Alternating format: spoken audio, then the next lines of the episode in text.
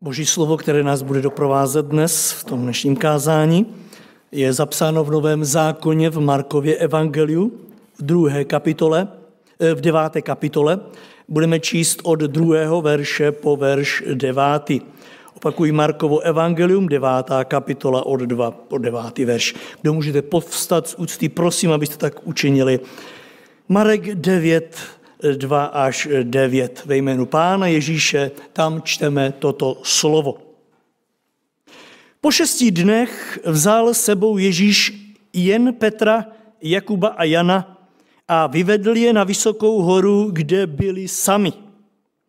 A byl proměněn před jejich očima.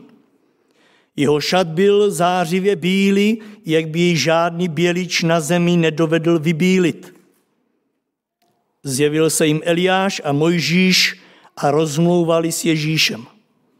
Petr promluvil a řekl Ježíšovi mistře, je dobré, že jsme zde. Udělejme tři stan, jeden tobě, jeden Mojžíšovi a jeden Eliášovi. Nevěděl, co by řekl, tak byli zděšeni. Tu přišel oblak, zastínil je a z oblaku se ozval hlas, toto je můj milovaný syn, toho poslouchejte. A když se pak rychle rozhlédl, rozhlédli, neviděli u sebe již nikoho jiného než Ježíše samotného. Když se stupovali z hory, přikázali jim, aby nikomu nevypravovali, co viděli, dokud syn člověka nevstane z mrtvých. Tolik čtení pro tuto chvíli, můžete se posadit. Je pán Ježíš nespravedlivý? Přesně tahle otázka nás bude dnes zaměstnávat. Já se předem omlouvám všem vám, koho tahle otázka nikdy nenapadla, protože už jenom uvažovat tímhle směrem se zdá být velmi napováženou, že by pán Ježíš, náš spasitel a pán, byl nespravedlivý. Snažíme si to hlavně všichni my, kdo patříme pánu a uznáváme ho jako svrchovaného Boha ve svých životech. Snažíme si to ani nepřipustit, protože víme, že Boží spravedlnost je dokonalá a nemělo by nás ani napadnout s tím nějak polemizovat. Ale přece jen, vážení a milí bratři, sestry, přece jen, máme-li být upřímní ve svých srdcích, přece jen jsou chvíle, kdy jsme sami u sebe svědky toho, že ať už při čtení písma nebo přikázání, při pohledu na všechno, co se kolem děje, tak se přistihneme bytě na malý okamžik, že nás něco znejistí. Ano, při pohledu na sebe, své životy a na lidi kolem nás, máme-li být upřímní, musíme si alespoň někdy připustit, že přichází chvíle, kdy si říkáme, jak to mohl pán Bůh takto dopustit, jak to, že to takto naplánoval, jak se s tímhle vůbec mám stotožnit, když je to tak nespravedlivé. Ano, jak jen mohl tomu a onomu dát toto a ono a mně jenom toto a nebo vůbec nic. Ano, i takové jsou situace.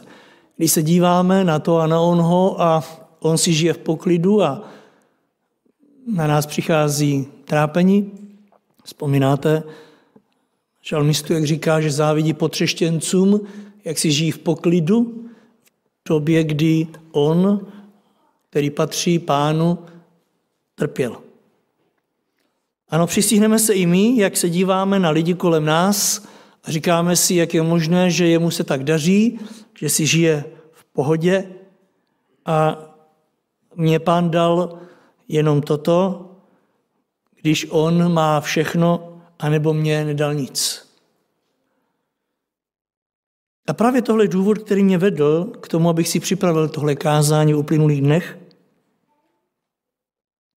A činí tak mimo jiné proto, abych spolu s vámi zastavil nepřítele a nedal mu v životě prostor k tomu, aby nás zemdlíval. Je pravda, že nejednou, když se dostaví podobné pochybnosti do vašeho a mého života, také přičítáme někdy, jak už tady zaznělo úvodu k modlitbám, jsem za to rád, naší takové hloubavosti, přemýšlení. Myslíme si, že to a ono vyprodukovala naše moudrost, chytrost, možná obezřetnost a nevím co všechno. Ale my nesmíme zapomenout na to, že takovéto chvíle eh, častokrát eh, přichází s naším nepřítelem, ďáblem, který se snaží v našem srdci zasít pocit boží nespravedlnosti. To by totiž nikdy nenapadlo mě ani vás samo od sebe, vždycky to pochází od ďábla. My, kdo jsme božím stvořením, bychom nikdy u Boha nehledali chybu, nespravedlnost, ale víme, že ďábel přichází v takových chvílích, znejšťuje nás v tomto směru. Však nám to písmo zaznamenává hned v úvodu Bible. Vzpomínáte na Evu? Ona si žila v ráji velmi pokojným životem. Velmi radostným životem. Ani ve snu jí nenapadlo, že by Bůh vůči ní a jejímu muži byl nespravedlivý. Ale jenom do chvíle, ten život krásný, požehnaný byl jenom do chvíle, než přišel onen starý had, boží nepřítel, a tu důvěru v Boha ji nahlodal. A víme, jak to dopadlo. Ano, žijeme si i my krásné chvíle, požehnané chvíle, jak by to krásné bylo, kdyby to tak zůstalo. Jenomže přichází dnes a denně ďábel a říká si, opravdu si myslíš, že to Bůh myslí s tebou dobře? Podívej se, podívej na toho, podívej na onoho. V onu chvíli v životě Evy se zrodila pochybnost. Začala se na Pána Boha dívat úplně jinak než do té doby. Víte, to je velmi nebezpečné, že jeden den se na Boha můžeme dívat jako na toho spravedlivého, pak se ale podíváme doprava doleva, přijde jedna myšlenka jediná a už Boha můžeme vidět úplně jinak. Jako toho, kdo se k nám nezachoval spravedlivě. Ano, ve chvíli, kdy ďábel do srdce Evy zasel pochybnost, už byla jenom otázka času, než to dostalo jasnou podobu, kterou bylo neposlušné vzepření se božímu slovu a následný hluboký pád prvního lidského páru do hříchu. Tak v touze, abychom v současné době neopakovali stejné chyby, tak si chci tuto odvážnou otázku společně s vámi položit a slibuji si od toho, že vše, co nás možná někdy tady někde uvnitř tiše užírá, a jako křesťané s tím nejdeme moc ven, nezdílíme se, já si slibuji, že to dokážeme v moci Božího ducha dnes odhodit a osvobodit se tak od útoku toho zlostníka i v tomto směru. Budu vycházet z přečteného textu, který možná jste si řekli, že vám nedává žádný smysl, eh, z čeho výjít, protože on pojednává o úplně něčem jiném. Ale já vám chci ukázat na věci, které, když jsem si v minulých dnech četl, mi připadaly z lidského pohledu jako velmi nespravedlivé. Marek totiž zaznamenává událost, která pojednává o proměnění Pána Ježíše nahoře, Slyšeli jsme o tom určitě spoustu jiných kázání, ale já jsem si tam všiml takových tři věcí, které z pohledu člověka na Pánu Ježíši Kristu nebyly vůbec spravedlivé. Ano, z hlediska spravedlnosti posuďte sami, zda se s tím stotožňujete. První, co chci vyzvednout, je, že Pán Ježíš který měl kolem sebe kolik učedníků? 12. Se chystá nahoru, kde chce ukázat těm svým něco, co ještě nikdo do té doby neviděl. Chce těm svým ukázat svoji slávu, kterou má v nebi. Ví už dole pod horou, že se chce proměnit před jejich očima že jim chce ukázat opravdu něco, před čím nebudou vůbec moudří. A víme, že Petr chvíle mi mluvil úplně z cesty, když to viděl. A tak se dívá na tu svoji dvanáctku a řekne, na tu horu, kde chci opravdu udělat něco, co ještě oko člověka nevidělo, půjdeš ty, ty a ty. Co říkáte, je to spravedlivé? Bylo to od Pána Ježíše. Fér, když tak řeknu? Když vyšli nahoru, Ježíš na sebe vezme roucho, o kterém Bible říká, že nikdy podobná barva na tomto světě bílá nebyla viděna. Tak to bylo úžasné. Stejně tak na to místo přišli, čteme, bytosti, kteří už odešli na věčnost, Mojžíš a Eliáš. A tam rozmluvali s pánem Ježíšem. Co myslíte, nechtěli to vidět všichni? Nechtěli by to bývali vidět všichni? Kdybyste vy byli v té dvanáctce a nebyli vybráni, líbilo by se vám to? Neměli byste tady někde v srdci takovou bolest, pane, tak jako jenom tyhle tři. Ty to nevěděli. Zatím. Je nic nebolelo. Tak, právě si prozradila poslední bod mého kázání, sestra. Je to tak úžasné. Říkala si úvodu k modlitbám, že jsi neměla čas přemýšlet půl roku a podívejte, jak vystihne kázání během první věty. Díky pánu, že nás takto vede. Představte si to být mezi nimi, prostě úžasná věc. A pán Ježíš si vezme jenom tři. Těm ostatním to zatají. Bylo to něco tak úžasného, že říká písmo, že se jim nechtělo dolů. Petr říká, víš co, pane, pojďme tady udělat stany. To nemá smysl už ani dolů, protože to je něco tak krásného. Nepopsatelného. A teď opravdu přichází ta otázka, já chci, aby jsme si ji položili, protože jsme v tomto těle, jsme na tomto světě. Proč, pane, proč u toho nebyli všichni? Jen si představ, pane, jak by jim to pomohlo. Jen si představ, jak by je to posunulo na cestě víry. Proč jsi vybral jenom ty tři a proč si tu slávu ukázal jen a jen jím? Proč si o to připravil zbytek tvého lidu? Který si po odchodu tady nechal a pověřil se, aby šli a mluvili o tobě. Umí si představit, s jakou větším nadšením a touhou by šli? My bychom pánu poradili, jak se to dělá, že jo? Otázce spravedlnosti. Protože na jednu stranu, mám-li být upřímný, nám to nedává logiku.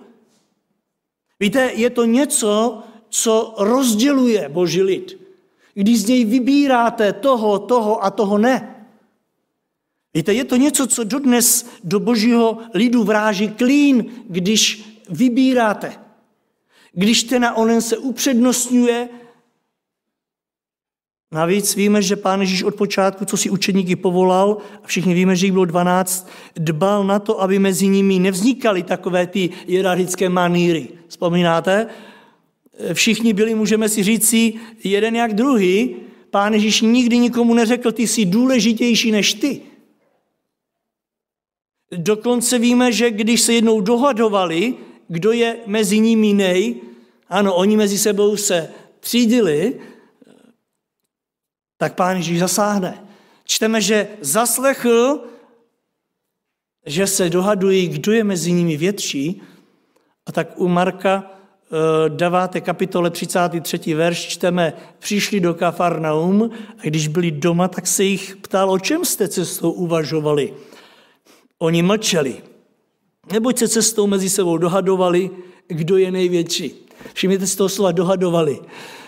Oni v to neměli jasno. Jeden si říkal, já jsem větší než ty, protože, a teď podle čeho poznám, že jsem větší? Protože, a teď tam určitě dávali takové ty své plusy. Ježíš usedl, zavolal svých dvanáct a řekl jim, kdo chce být první mezi vámi, ať je poslední a služebník všech. Vnímejte, on bořil mezi nimi toto, aby jeden byl někde výš A teď se vraťme k naší otázce. Nutí nás to ptát se, když si tak moudře vedl své učedníky, pane. Když si nechtěl, aby jeden se na druhého povyšoval. Když si chtěl, aby si byli sobě rovní a nehádali se o tom, kdo je mezi nimi větší, proč si, proč si na tu horu nevzal všech dvanáct? Proč si udělal toto dělení? Proč si jednoho posunul? Proč si někomu ukázal něco víc? A proč si tomu druhému to zatajil? Proč si vzal pane jenom tři? Já si vzal aspoň polovinu, ne aspoň šest.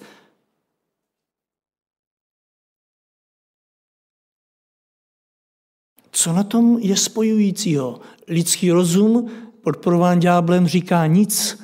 Nic na tom není spojujícího. Nebo to neříkáme tak, bratře a sestry, když jeden je privilegovaný a druhému to je odepřeno? Já věřím, že víte, o čem mluvím. Pokud v současné době ve společenství božího lidu, v církvi a zborech jako takových je něco kamenem úrazu, pak je to právě tento pocit, že jsi odstrčen. byl velmi, velmi rafinovaným způsobem přichází k srdcím jednotlivých věřících a říká si odstrčen. Nemáš, nemáš to místo, si takové to páté kolo úvozu. Podívej, tenhle, tomu je dávaný prostor. Víte, vnímáme to už eh, od malých dětí na besídce. Rodiče někdy jsou pohoršeni tím, že to jejich dítě nebylo vybráno možná pro tu a onu píseň nebo báseň nebo účast tom a onom. Stejně tak se setkáváme v církvi i s názory rodičů, že jejich děti by měly patřit eh, už eh, do té a oné větší skupiny, že už by měly být možná v dorostu. Dětem to nikdy ani nevadí, ale rodiče si všímají, že to jejich dítě už by mělo být tam, že už by mělo být mládeži a tak dále a, a církev s tím bojuje. Ano, v církvi se někteří nesnadní na tom, že jim není dán ten prostor, který mají mít a místo, který mají mít. Ale toto všechno teď necháme stranou. My lidé můžeme dělat tyto chyby, ale vraťme se k Pánu Ježíši a k téhle otázce, proč to udělal. Víte, kolikrát jako věřící máme tento divný pocit z onho Kristova jen. Pokud jste si všimli, tak jsme četli v tomhle textu, že pán Ježíš na tu horu promění vzal jen tři učedníky. E, Bible tady zdůrazňuje, že to bylo jen, že to opravdu byl takový výběr. Mohli jsme tu číst, vzal nahoru tři učedníky, ale Bible tam říká jen, jen, aby bylo jasné pro každou z vás církvi, že Kristus má právo udělat to jen. A dosud velká otázka zůstává pro každého věřícího, proč jen? Proč, pane, děláš toto? Proč jen odděluješ? Proč ta nespravedlnost? Proč těch devět zůstalo od tak úžasné věci odtečených? Víte, zdá se, že pán Ježíš to neudělal poprvé. Vzpomínáte na Lukášovu evangelium v 8. kapitole, tam čteme od 51. verše, když přišel k němu do domu, nedovolil, aby s ním někdo šel dovnitř. Je tady zmíněn onen eh, muž, který ho prosil, aby uzdravil, eh, nebo už lépe řečeno vzkřísil dceru Jajrovu. Pán Ježíš přichází se svýma učedníkama, se všema až k domu. A teď tam čteme, když přišli k domu. Ježíš se podíval na těch svých dvanáct. A doslova tam je řečeno, nedovolil, aby s ním někdo šel dovnitř. A teď zase jen Petr, Jan a Jakub. Opět tyto tři. Přijde tam všech dvanáct. Všichni chtějí dovnitř. A Ježíš jim to nedovolí. Doslova zakáže a říká, ty tam nepůjdeš, ty taky ne, ty taky ne. Jenom ty, ty a ty. A zase vybere jenom tyhle tři. Zase tady máme jenom to jen. Právě se ptáme, jak se asi těch devět zbylých cítilo. Z úst jejich mistra. Vy tam nepůjdete. Teď si představte, že tam byli i ostatní lidi, svědkem toho, Ježíš tam devět svých učeníků nepustí, jenom tyto tři. To dokáže naštvat, nemyslíte si? Kdybychom je alespoň neznali, že? Víte, kdyby jsme neznali, kdo to je, ale když je znáš, Znáš, že jenom ten, ten a onen. A hned začneš porovnávat, a proč já jsem tady něco horšího? Ano, jenom tyhle tři, které moc dobře známe. Proč zrovna oni? A aby toho nebylo málo, tito tři zůstali mezi těmi důležitějšími i poté, co odešel Pán Ježíš. Všimli jste z toho v písmu? Ty, které Pán Ježíš upřednostňoval před ostatními, poté, co odešel, oni zůstali stále těmi důležitějšími. A já jsem nad tím stál a říkal si, pane, jak je to možné? Probíráme, víte, na biblicích bištou galackým, a tam jsme na to narazili v 2. kapitole 9. verši. Cituji, když poznali milost, která mi byla dána, Jakub a Petr a Jan, kteří byli uznáváni za sloupy církve, podali mě a Barnabášovi pravici na stvrzení dohody, že my půjdeme mezi pohany a oni mezi židy. Podívejte, Pavel, když je povolán Kristem, přijde do Jeruzaléma mezi učeníky Kristovi a tam narazí na Jakuba, na Jana a na Petra a oni jsou v celé církvi uznávaní za sloupy církve. A pak je tam řečeno, že se těšili takový zvláštní úctě v církvi. Zase tihle tři. Ti, které Kristus upřednostnil. Zůstalo jim to po celý život. Dokáže to naštvat? No samozřejmě, pane, když jsi tady vyzvedl, jsi tady eh, dal na určitou úroveň, už se nikdo nedostal jako oni dál. A my se ptáme, jak to, pane? Vždyť ty jsi Bohem, který spojuje. Ty jsi spravedlivým. Proč jsi toto udělal? Uslyším ďábel, jak přichází a říká, divíš se, divíš se křesťané? Nediv se, je to proto, protože Ježíš není spravedlivý. On vyzvedává jedince na úkor ostatních průměrných, obyčejných. A dodnes přichází ďábel s nespočetnými otázkami, a proč ty tam nejsi? Proč ty jsi jenom tady? Proč ty nemáš co on a ona? Proč ty nejsi tak zdravý jako on a ona? Proč tobě zemřeli rodiče, když jsi byl ještě dítě a ten je měl až do své pozdní dospělosti? Proč ty jsi ovdověla a tvoji sestru manžel přežil? Proč ten a one neví, co s penězí a ty máš tak hluboko do kapsy? Proč tomu a onomu se tak daří a ty jdeš z problému do problému? Proč tomu a onomu manželství vydrželo a tobě ne? Proč mu všechny děti vyrostly a tobě zemřely? Proč mu se děti vydařily a tobě dělají problém celý život? A teď bychom tady mohli být do zítřka a vyjmenovávat to a ono. Proč on jo a já ne? Ano, proč, proč, proč? Proč ta nespravedlnost? Už chápete, jak je ta aktuální otázka, která se při čtení tohoto textu nabízí? Vzal jen tyto tři. A ďábel si mne ruce s přáním, aby Ježíše začal podezírat z toho, že tobě ubírá ve chvíli, kdy jinému přidává. Jak jinak než na tvůj úkor. A o čem je křesťanský život, takový to nemusíme dlouho uvažovat. Víte, lidé se v tom lepším případě stahují s pocitem nespravedlnosti, o kterém možná ani nemluví, a zůstávají tak na okraji.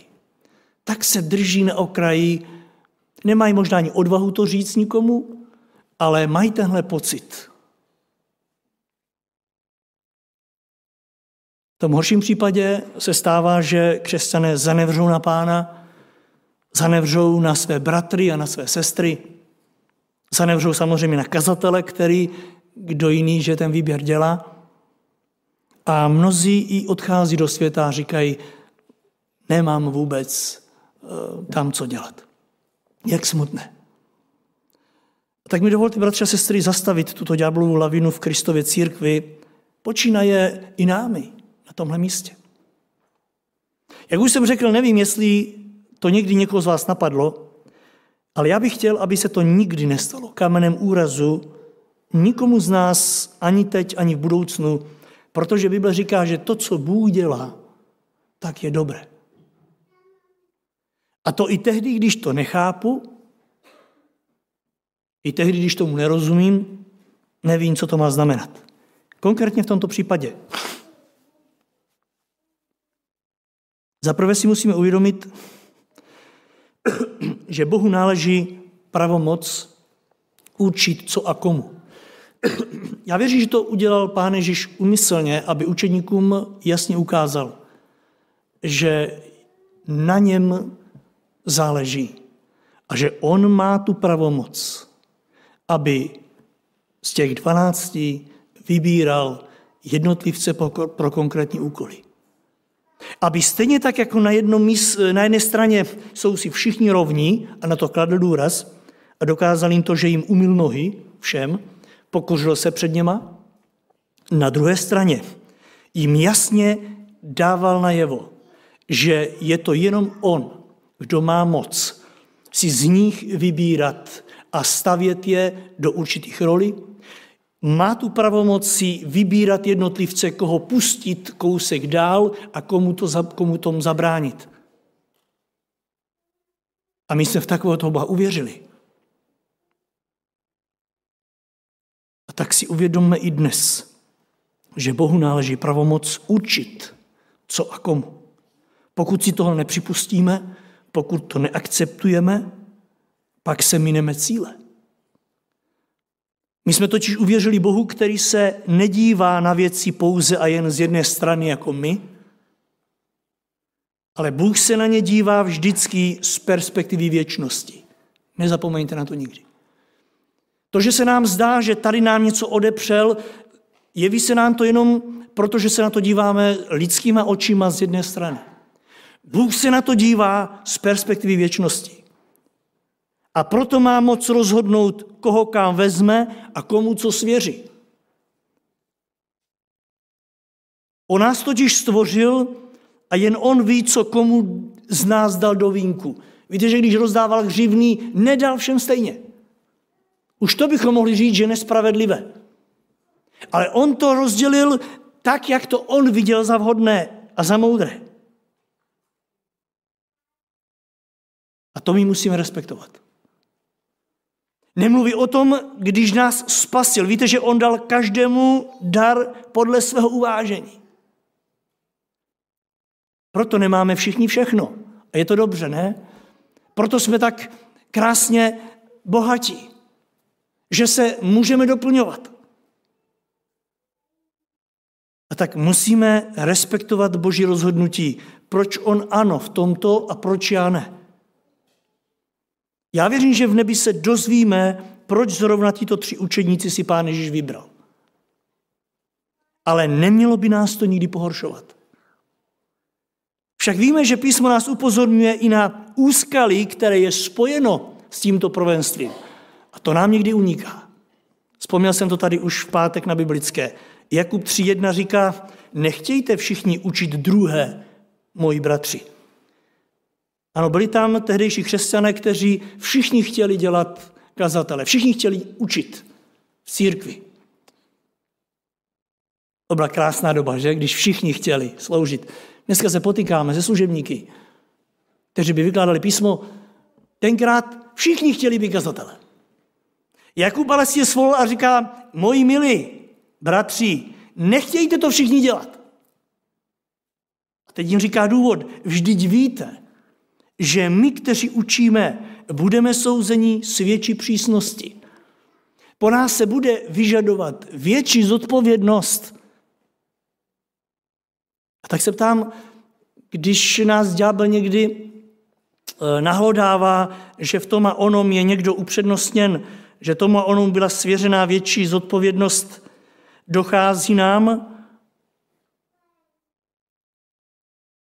že těmto lidem že od těchto lidí bude Bůh žádat víc a že tam při soudu bude větší přísnost než z pozice těch, kteří poslouchají. Teď vás nechci zemlívat nějak. Nechci, aby příště do staršostva se nehlásil nikdo z tohoto důvodu. Ne. Ale stejně se musím ptát, dochází nám to?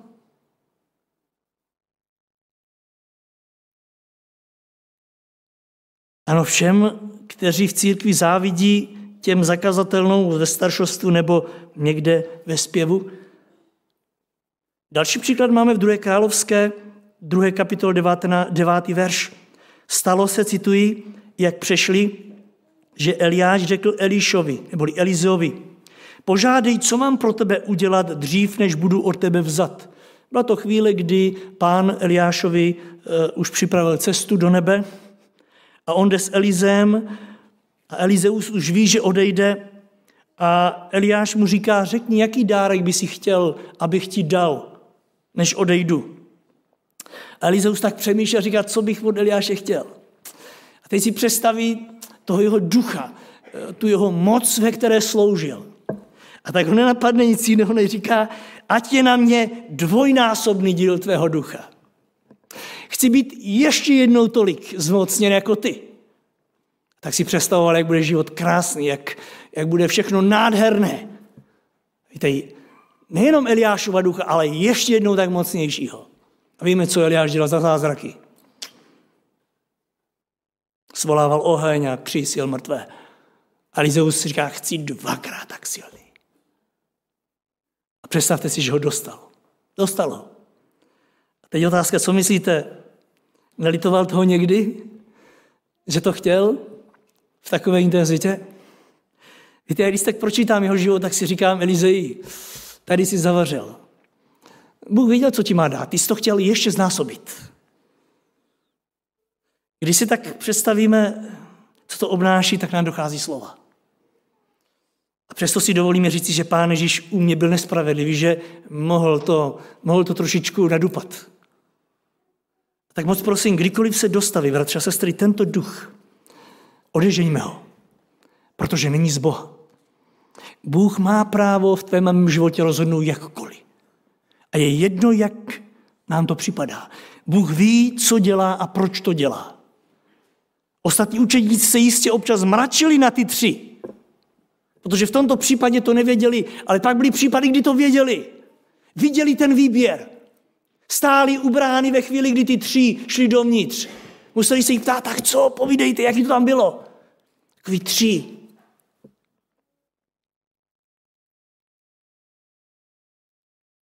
Ale my se musíme ptát, to, že si vyvolil těch 12 celého Izraele, bylo spravedlivé? Víte, my někdy si říkáme, no jo, z 12 tři. Jenomže teď si představte, kolik takových mužů bylo v celém Izraeli.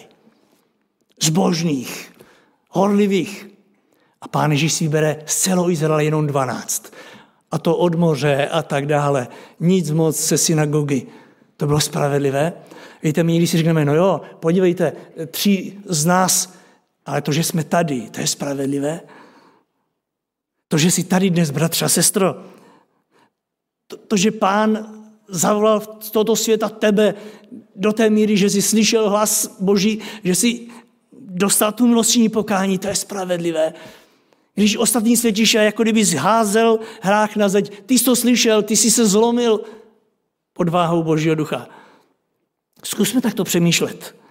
A pojednou uvidíte, jak to vidíme krátko zrace. Važ si svého místa, které máš, važ si svého místa, které ti Bůh dal. Jak říká písmo jednému tak a druhému onak. A jsou tvůj a, můj, tvůj a můj život a tě důkazem akceptování Boží vůle vždycky a všude. Vzpomínáte na Pavla, pán mu říkal, máš dost, Pavle, na mé milosti.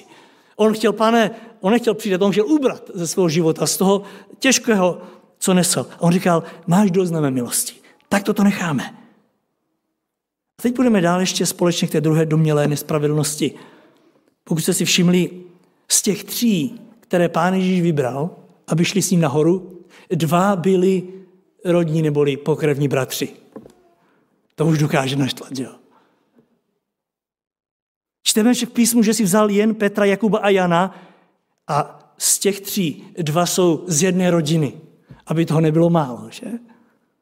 Pane, nemůžeš to trošku tak nějak rozdělit z té rodiny a z té rodiny. Ne, z téhle rodiny dva, z toho jednoho a vy ostatní tady počkejte.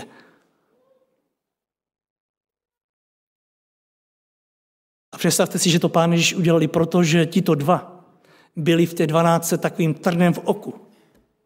Ďábel cílil na ostatní, aby je neměli moc v lásce. Podívejte se do Matoušova Evangelie 20. kapitola 20. verš. Tedy k němu, k Ježíši přistoupila matka synů Zebedeových se svými syny, klaněla se mu a chtěla ho o něco požádat. On řekl, co chceš? Řekla, ustanov, aby tito dva synové měli místo jeden po tvé pravici a jeden po tvé levici ve tvém království. 24. verš. Když to uslyšelo ostatní deset, rozmrzeli se na oba bratry. Přichází maminka a říká, pane, udělej tyhle dva, ať jsou tam s tebou. Jeden ať je v nebi po tvé pravici, jeden po tvé levici. A těch deset se naštve. A říká si, tak tohle přesáhlo zdravé, zdravé meze. Tohle, pane, to už je moc. Jednalo se o Jakuba a Jana. Tito dva. A teď, my lidé, bychom co dělali? Řekli bychom si, tak podívej, dělá to takový neplechy, tak je nechám stranou a zase vezmu toho. Ostatní, prostě to smíříme po lidsku. Pane Ježíš nejedná po lidsku. Přestože vidí, že se mrzí na tyhle dva bratry, říká vy dva a Petře, vy půjdete se mnou. Z lidského úhlu pohledu pán Ježíš přilíval oheň, eh, olej do ohně. Kdo z nás by těm devíti podhorou nedal za pravdu? Zase oni. To se dalo čekat, že zase on. Ano, i tak to uvažujeme v současné době nikdy přečtení písma. I podle toho odvozujeme spravedlnost Ježíše Krista a nespravedlnost. Však pojďme do Kristovy církve v této době. Posuďte sami z jedné rodiny, si někdy pán Bůh povolává všechny do konkrétní služby a z jiné jednoho nebo možná nikoho. Tahle rodina to vždy. Se to dívám lidskýma očima. Někdy v jedné rodině pán Bůh obdaří darem hudby a zpěvu úplně všechny a v jiné rodině se nedohledáte hudebního sluchu. Prostě se nedohledáte. Co je na tom spravedlivé? Víte, jsou rodiny, kde i kazatelem byl praděda, děda, syna, vnuk. A pak jsou rodiny, kde se nikdy nic takového nevyskytlo, nikdo si ani nepamatuje. A přesto všichni byli věříci. Prostě se to nevyskytlo. A my si říkáme, jak je to možné.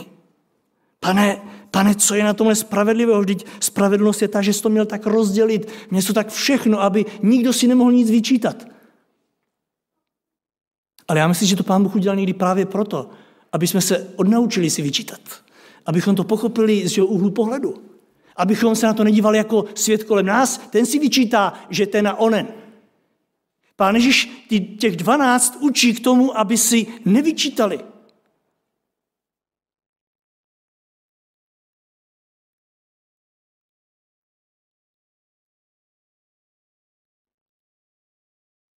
A víte, to je chvíle, kterou ďábel využívá i dnes. Přichází a říká křesťanům jako tenkrát Evě, opravdu takhle to Bůh udělal u vás. Takhle. A my se s ním dáváme do, do hovoru.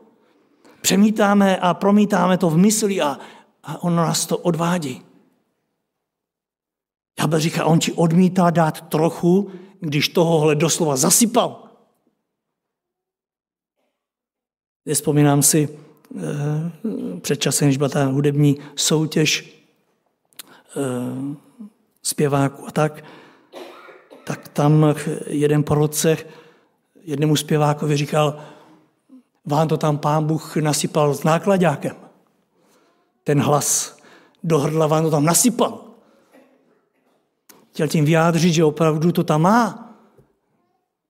A pak víme, že tam vystupují i tací, kteří jenom začnou a my, kteří tomu nerozumíme, víme, že to je falešné. Prostě to tam nemají. A trápení božího lidu je na světě i v tomto. A tak, bratře, sestro, moc prosím, zavři vrátka ďáblovi i v tomto směru. Není to proto, že Bůh by nás neměl rád. Není to proto, že by to či ono nás dává stranu. Je to proto, že nás učí, jak si vážit, respektovat i v tomto jeden druhého a dívat se na to, co dal mě. Nedovol ďáblovi, aby tě trápil, protože to, co po tobě Bůh chce, je, aby jsme si vážili právě tu hřívnu, kterou nám dal z radosti a v lásce.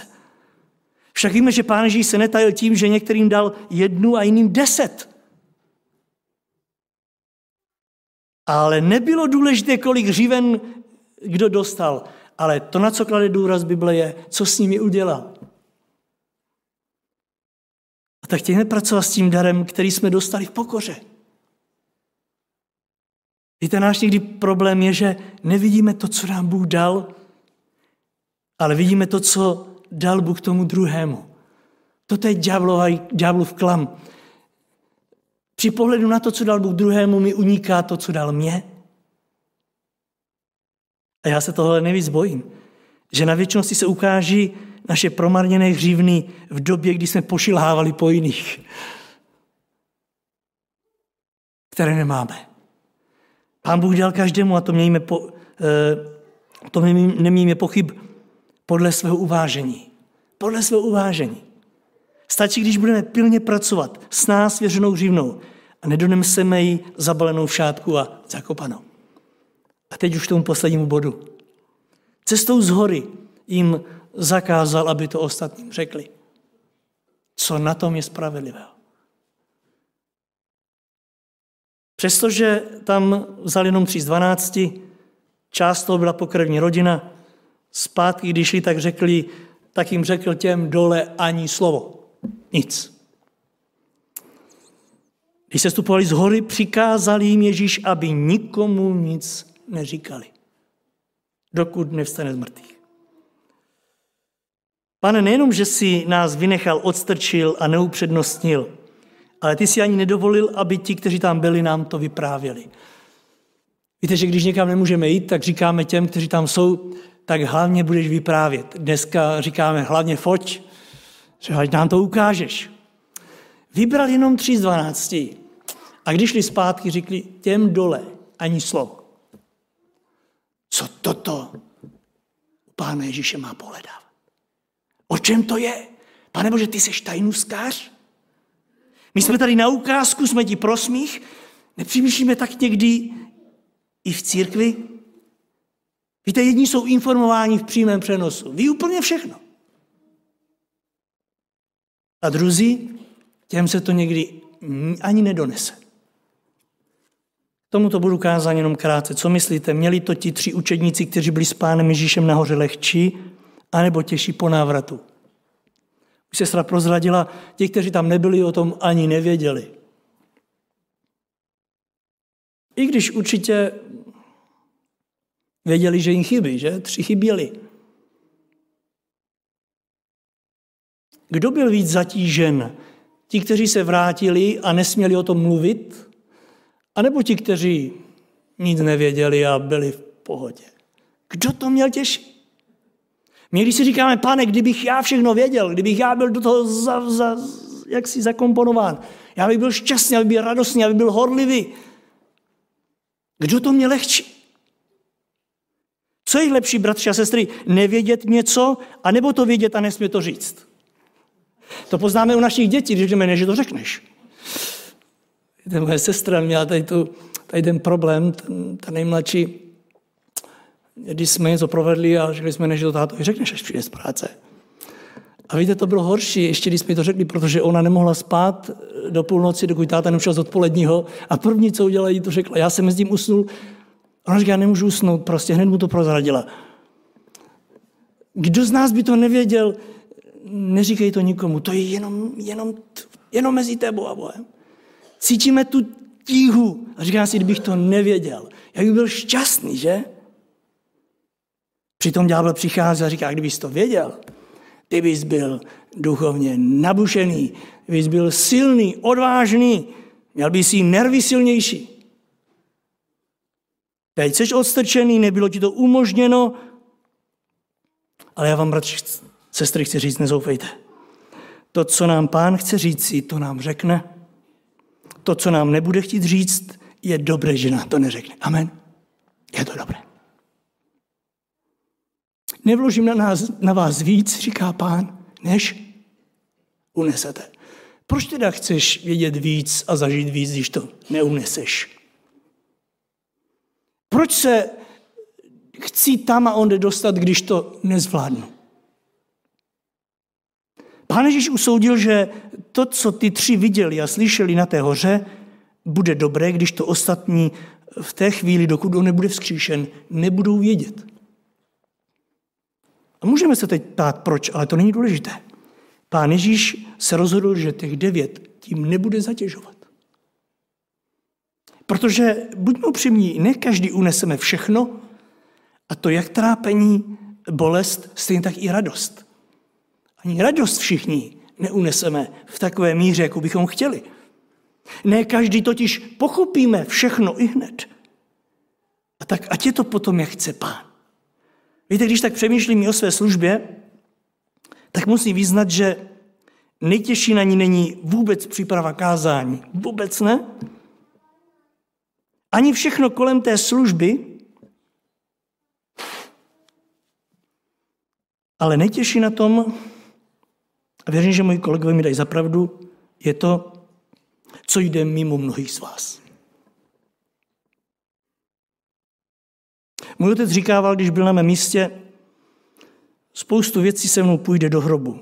Myslel tím, že spousta těch pastoračních rozhovorů a věcí, které se dověděl, je pouze mezi ním a pánem. Věci, které nikomu nebude moci říct než pánu.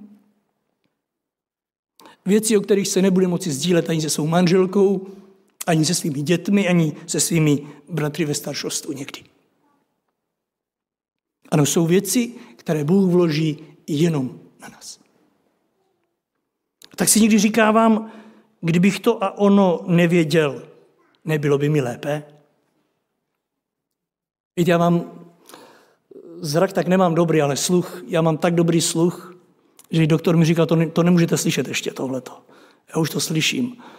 A tak si říkám, pane, kdybych býval tohle nezaslechl, nebylo by mi lépe. Mě by tak bylo lépe. A já jsem to musel asi zaslechnout, protože pán chtěl, abych to zaslechl. Víte, byli by se možná radostnější, kdyby jsme to ano nevěděli. Možná i psychicky odolnější, silnější, usmívali bychom se víc. Ale já se tam, pane, proč to vím? Proč to víme? Proč? Protože to pán na tebe vložil. Vzpomínáte na Abrahama, hospodin říká, jak bych to mohl zamlčet před svým služebníkem, když jsem se s ním důvěrně zblížil. Jak bych mu to neměl prozradit? Ať už v modlitbě nebo, nebo v nějakých rozhovorech. Jak? Na každého to něco. A tak si nezávidíme. Nepokládejme to za nespravedlivě. Opět i zde platí, že každý z nás podle toho, kolik nám bylo dáno, od nás bude i požadováno. Já bych chtěl, aby si záviděl se svým bratrem, aby si se na něj hněval, aby si ho podezíral a tím, aby si ztrácel čas milosti, který je vyhrazen pro službu, kterou nám pán svěřil. A tak pracujme v tom, čím nás pán zaměstnal. S vírou, že jednoho krásného dne všechno uvidíme, všechno uslyšíme a poznáme to tváři v tvář. Představte si, že přišel den, kdy Ježíš byl skříšen a všech devět se všechno dozvědělo. A teď se nabízí otázka. Poprali se? Bible o tom nemluví. Dokonce neříká ani, že by se hádali. Učeníci to určitě prozradili. Až stanu z mrtvých, tak to řekněte ostatním. Oni to přijali, zdá se, s vděčnosti, s otevřeným srdcem, že takového mají pána. A následně čteme, že společně pracují na božím díle. Nerozhodí ani pro následování. Všechno to dělali svědomím, že co Bůh dělá, všechno je dobré. Ať pán Bůh požehná i tuto malou snahu ukázat na to, že Bůh je spravedlivý. Amen.